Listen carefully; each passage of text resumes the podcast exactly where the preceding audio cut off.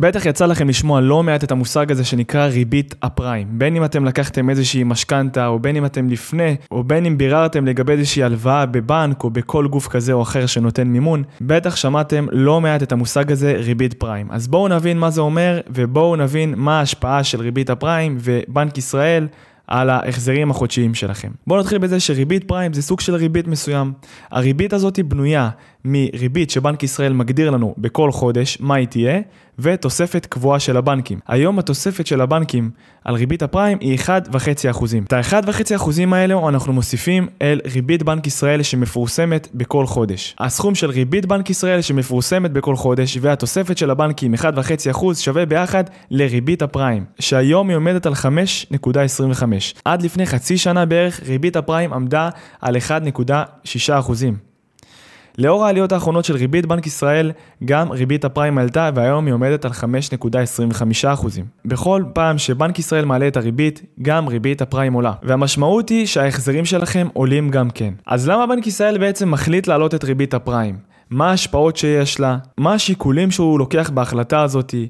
ומה התוצאות שהוא רוצה להוביל אליהם בתוך, בתוך המהלך הזה של העלאת הריבית. אז כמו שבטח כולם יודעים, כל שוק היום בנוי מהיצע וביקוש. ברגע שיש ביקוש גבוה והיצע נמוך, המחירים בשוק עולים. אנחנו חווינו את זה בשנה האחרונה, כאשר מחירי הנדל"ן עלו בין 16 ל-20 אחוזים. ואנחנו רואים את זה בעוד כל מיני מוצרים ושירותים נוספים שאנחנו צורכים, כמו חשמל, מים, ארנונה, מוצרי צריכה בסיסיים, כמו ירקות, פירות וכדומה. ובנק ישראל רוצה בשביל לשמר את הערך של השקל בעצם, ולעצור את עליית המחירים, לעצור את האינפלציה, במילים אחרות, הוא צריך להשתמש באיזשהו כלי שיעזור לו להוריד את הביקושים. זוכרים? אמרנו כל שוק מונע מהיצע וביקוש.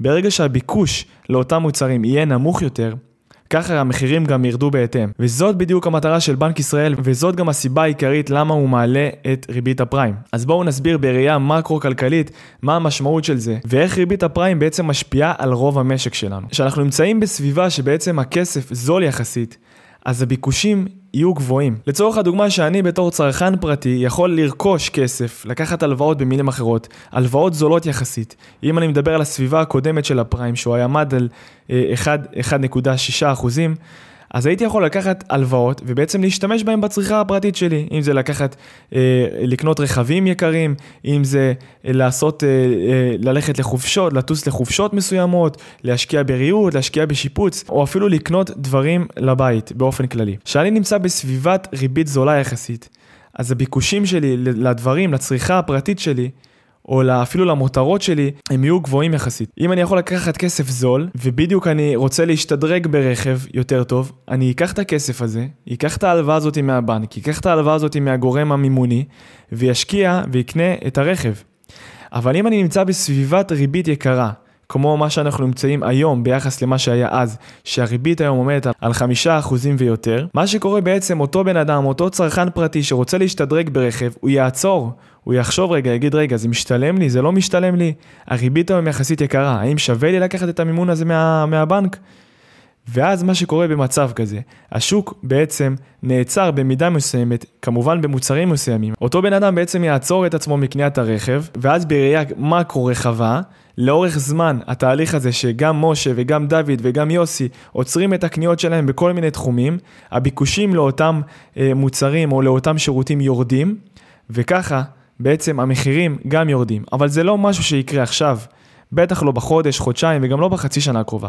אבל באופן כללי המטרה העיקרית של עלייה בריבית הפריים היא להוריד את הביקושים ולצמצם את האינפלציה במשק. ושוב אני אזכיר שזאת הסיבה שבנק ישראל מעלה את ריבית הפריים.